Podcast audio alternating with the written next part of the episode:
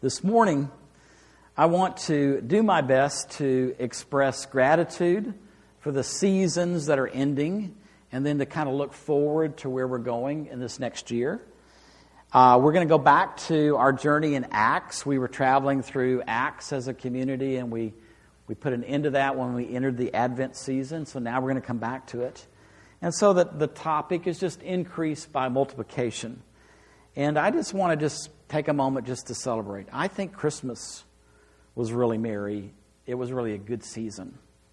And then it was a happy new year. And I, and Susan and I had a couple of conversations with people as we just kind of talked about what we did as a community with the progressive dinner and just the Christmas Eve service. And we were just trying to say, you know, some, something good is happening in our lives. Something of value is happening in, in this community of people.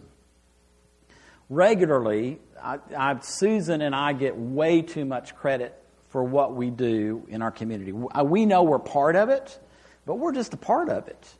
But God somehow, Jesus has somehow gotten a hold of us, and together something really good is happening. And and and when that something really good is happening, then we we really, with the ethic of Jesus, we want to be able to share that with others. We don't want to just keep that uh, for ourselves. We want others to be invited into what we are enjoying. So our kind of our Christmas word of encouragement, we ended the, the Christmas season with this encouragement. May each of us see Jesus for who he is. May each of us see Jesus for who he is. It's way too easy to create a Jesus that we think Jesus is, rather than to respond to who Jesus has made himself known to be. You know, as we traveled through John one, I mean, he's introducing himself to us as Word, as light, as life, as only begotten, only unique Son of God, as Messiah, as King, as Lamb of God, and we're not even out of the first chapter of John. So it's up to, to you and me. We, that's who Jesus is. That's who he, this is who I am. And we want to see him for who he is. As John saw the glory, he, John was taking all that in. And he was just like knocked off, off balance by the, the splendor, the majesty, the majestic person that Jesus was. We want to see that same glory. And then once you see that, we want to be like John. Then we want to invite others to see him for who he is too. And so my hope this year for all of us is that uh, there'll be that there'll be one person in our life that we can invite to see Jesus like we see him, as Jesus is. So I think that's the encouragement from our Christmas. Then what is it for the new year? You know, what what what what does Jesus have in store for us this new year? I think, as I looked at the scripture, Acts twelve, twenty-four to thirteen, three, that's just kind of re-engaging with the story. I think I think he has a word for us. So let me read this story, and then let's talk about it a bit. Meanwhile, the ministry of God's word grew by leaps and bounds. Barnabas and Saul, once they delivered the relief offering to the church in Jerusalem, went back to Antioch.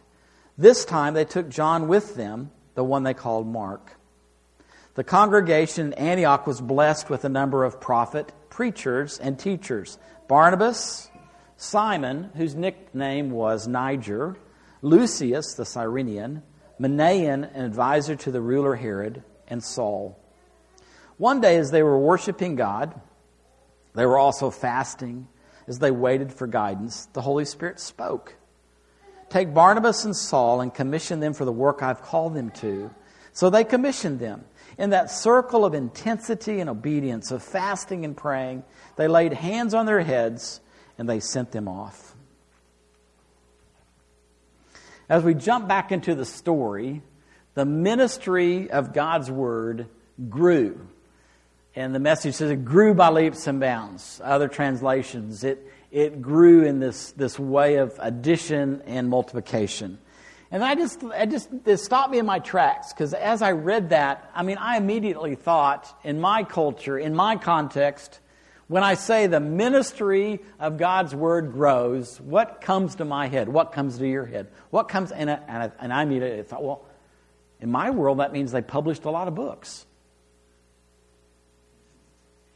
Or they went down to the radio station, you know, and they got airtime. So they began to broadcast by the radio or the T V. You know, so they had, you know, tele, televangelists telling the story. And then, I mean, social media, I mean, that's off the charts, isn't it? You know, so can you imagine the Apostle John with his, you know, Twitter account? But then I thought, wait a minute. They didn't have any of that. They're not publishing books. There's no radio. There's no T V. And by golly, there is no internet. So how does the ministry of the Word of God increase without technology? It's really quite simple. The increase of Christian preaching, expressed in the increase of the number of people who change their minds about Jesus and His kingdom. The Word of God increased by multiplication. As Barnabas and Saul told the story, they invited others to join them in telling the story. And as they added people in telling the story, there was a multiplication of the way that people heard the story and began to follow Jesus. It was a personal, it's the personal delivery of the message about Jesus. Don't get hung up on the word preaching. It's not like they had a pulpit and they were pounding it. They just told people about Jesus. This is who I met. And this is who He is. And this is what He said. And they really centered on His person and on the kingdom of God. And people began to follow. So you, you see this addition and this multiplication happening in a rather large way. It starts with a multiplication of ministry teams. You have, a, have Barnabas and Saul. You know, they're working together as a team in Antioch, which is in Syria. They deliver a gift down to Jerusalem. And then they say, hey, you know, we're going back to Antioch. The church there is growing. So let's bring an apprentice with us, John Mark. So now you have two, adding three, resulting in a multiplication of two of teams to two. Which, if you keep going on in the story, all that doesn't make sense. The additions result in multiplication. Paul will end up taking Silas and going to Asia Minor. Barnabas will take John Mark and go to North Africa. So you just you begin to see this increase by addition and multiplication. It also happens with the leaders. And did you notice the different leaders? I, th- I think that Barnabas and Saul probably invited these others to begin to lead the community in Antioch. Uh, remember Barnabas? He was a Levite priest. He was from the island of Cyprus. He heard about Jesus, and Jesus was a lot different than what he thought he would be. This Messiah is different.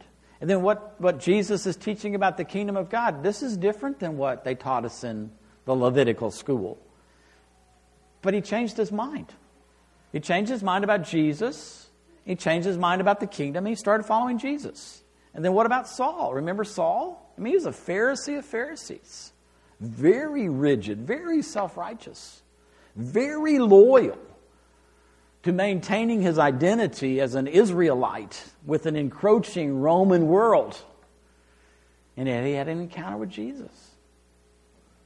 He changed his mind about Jesus. He changed his mind about what the kingdom of God would mean. He started following Jesus. He's actually, he's actually from Turkey, from Tarsus. Then you have these other guys, Simon, whose nickname is Niger, which means dark complected. Where, where did he come from? Well, probably Africa or one of the Arab nations. That's where he came from. Following Jesus. Lucius, where's, where's, he's a Cyrenian. Cyrenian, what is that? He's from Libya, from North Africa. In Antioch, following Jesus. And the Manaen. He's he's it's it's more than just knowing Herod Antipas, the puppet king over Israel, over a fourth of Israel, really. He was an intimate friend. So he was in the, the like the aristocracy of Israel. But now you have him in Antioch, following Jesus. So so look at the map. Look where these guys are coming from. You can't really see it very well, so I'll point it out. Antioch is in Syria. So Libya is over here. So you have Cyrenians coming. You've got people from Cyprus coming. You've got Paul from Tarsus. You have others coming from Jerusalem, from Galilee, Perea. So you're having this, these additions of leaders that are being recognized and leading this group. And what, what happens when you start adding these different leaders? What happens? Well, again, you have this multiplication of leadership. So Antioch had all these gifted prophets and teachers. Again, what are they doing? They're telling the story of Jesus and his kingdom. They're teaching about Jesus and the kingdom. And they're doing it in a way that's very diverse culturally. The way a North African and a Galilean would tell that story would be different. And so if you have a diversity of leaders and you have a diverse culture, what, what is that doing in this huge cosmopolitan city of Antioch, the third largest city in the world at this time? It's just opening up doors for people to come and to hear the story of Jesus. So again, you have this increase that results in this multiplication. It's growth. And in that mix, you have this, this multiplication of mission. I mean, up to this point, they're, they're planting a church in Antioch. They're growing a church in Antioch. And the leaders in that community, as diverse as they were, they're going about not just worshiping. The, the word that Luke uses is broader than worship. They're really going about in proclamation and teaching, prophetic ministry and prayer and fasting. And as they're doing that together in Antioch, the Holy Spirit speaks. It says, appoint, appoint Barnabas and Saul to the work that I've called them to. You know, we're, we're not just going to grow a church in Antioch. I have another mission to send them on, so send them off. So as as as you kind of come into this church, one person added to a team results in two teams. Leaders added into the mix of one church results in multiple cultural groups coming together, and then a new mission launched. So I think you and I today, I think we learned something from that. So here's what I would like us to learn. One, I want to go back to where I think the Christmas season kind of left us. Our, our, our friends and our family changing their minds about Jesus and his kingdom with the decision to follow him. I, I I think that every one of us knows at least one person that would benefit from knowing Jesus, learning about his kingdom, and deciding to follow him. And I think that that person, that one person that each of us knows, if over the course of the year, that one person would be the person that we would just want to be invitational, intentional with. This, that we'd pray for them. And that we would invite them. Hey, why don't you come along? Why don't you come check out Jesus with me? Maybe we've tried it before. Well, try again. I think there's, I do, I really think every one of us has at least one person. And just think, I mean, how many years do you have left on the planet? I mean, guessing, you know, God, God's in control of that. But let's just say you have sixty more years. If you did that once a year, at the end of your life, there'd be sixty people following Jesus with you. That would be pretty cool, wouldn't it? See, I, that there's a joy in that that sometimes we lose. We forget that what we're enjoying together, others can really benefit from. And it just is, it can be one person a year. So think about that. Pray about that. Who is that person? And have fun over the course of this year. And then as a community, I, th- I think that what we want to experience as a community, we, we want to experience an increase. And that increase would be by addition leading to multiplication. So yeah, we want to we want to add people to our ministry teams, for example. But then that's going to multiply in, into more and more ministry. We want to add people to leadership, but that's going to multiply into more ministry. We want to add people to the, the kind of the diverse mix that we have. We want the diversity of who we are to increase. We don't want it to get less. I mean, have you noticed with kind of the fears of the world around us, people, they, that, that diversity really threatens people? Have you have you kind of picked that up? Them, us, keep them over there, us here. No, that's not what the gospel's about at all. The gospel is about all of us being in the same place with Jesus.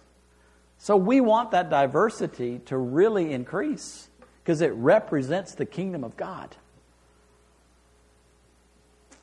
And then finally, our, our mission. Yeah, we, yeah, we we want to see our local church. We want to see it grow. But we don't want it just to grow without multiplying into other churches. And so the, a season, for us to enter into this season of, of multiplication, of increase. And then sometimes when you talk about increase, people start thinking, well, golly, you know, if we get big. Well, that big is, I don't know what big means. But it doesn't mean you lose connection when things grow. Think about it for a moment. If if a local church doesn't increase, it means it's dead. Everything that's alive grows. So we want growth. And did you notice? I loved how the message said this. There was there was this, this increase that came out of circles of intensity and obedience, of fasting and prayer. And I don't know about you, but a circle of intensity and obedience, of fasting and prayer, listening to the guidance given by the Holy Spirit, that doesn't sound like a Sunday morning gathering to me. That sounds like an intimate group of people. And so wouldn't it be fun for us, each of us, to be connected to a circle of intensity and prayer, fasting and praying and listening to the guidance of the Holy Spirit, connected to an, a, a body of people that's growing and increasing in diversity and ministry. I mean, doesn't that? I mean, that sounds like the best of both worlds to me, and I would like for us to all enjoy that. So, just to, just maybe to give us a little taste of that, I thought maybe what we would end our morning with is that we would kind of have little circles of intensity and prayer. Now, I don't know how intense you want to get. You might not want to go wild today. I don't know. But I just, I'm not going to I'm not going to say, you know, get three people in a group or five. Just get in small groups, get in a circle, and spend a little time praying with each other. I'm not going to tell you what to pray. I mean, we're you know, we're all adults here, right? So you can decide that. But let's let's taste it. Let's just begin this year with an idea of what Jesus wants to do here, and then let's connect. Okay? One, two, three. Circles of intensity in prayer. Go.